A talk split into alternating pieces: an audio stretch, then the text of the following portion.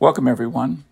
This is the Deacon 5 reflection for November 9th, 2022, Feast of the Dedication of the Lateran Basilica in Rome. The Gospel according to John, chapter 2, verse 13 through 22. The Passover of the Jews was near, and Jesus went up to Jerusalem. In the temple, he found people selling cattle, sheep, and doves and the money changers seated at the tables. Making a whip of cords, he drove all of them out of the temple, with the sheep and the cattle. He also poured out the coins of the money changers and overturned their tables. He told those who were selling the doves, Take these things out of here. Stop making my father's house a marketplace. His disciples remembered that it was written, Zeal for your house will consume me. The Jews then said to him, What sign can you show us for doing this? Jesus answered them, Destroy this temple, and in three days I will raise it up.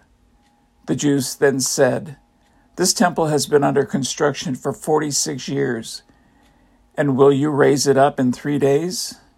But he was speaking of the temple of his body. And after he was raised from the dead, his disciples remembered that he had said this and they believed the scriptures and the word that Jesus had spoken. My brothers and sisters, the gospel of the Lord. Today's reflection. Founded in the year 324, it is the oldest public church in the city of Rome and the oldest basilica of the Western world. It houses the cathedra of the Roman bishop and the title of the Ecumenical Mother Church of our Roman Catholic Church, the Church of St. John Lateran, the Cathedral Church of the City of Rome. It is the church of the Pope, as he is the Bishop of Rome. In today's Gospel, Jesus defines this as his Father's house, and he does so with a wrath that was more Moses like than his normal soft spoken self. The temple's central purpose, worship of God, was cast aside for social and economic gains. And Jesus' response was a righteous anger fueled by zeal for reestablishing his Father's rightful place. He would soon be consummated in the sacrifice of himself as the Lamb of God who takes away the sins of the world. The temple represents the human heart. Jesus desires to cleanse the idols in our hearts that stand at the center in place of the Father.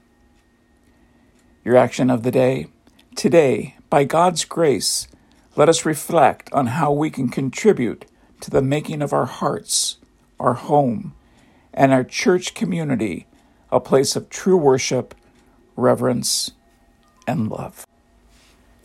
Thank you for listening to today's Deacon 5 reflection. You can visit the Deacon 5 website by going to deacon the number 5.com. There you can view all of our daily reflections and you can sign up to receive them in your email Monday through Friday each week. May God bless and protect you and your loved ones.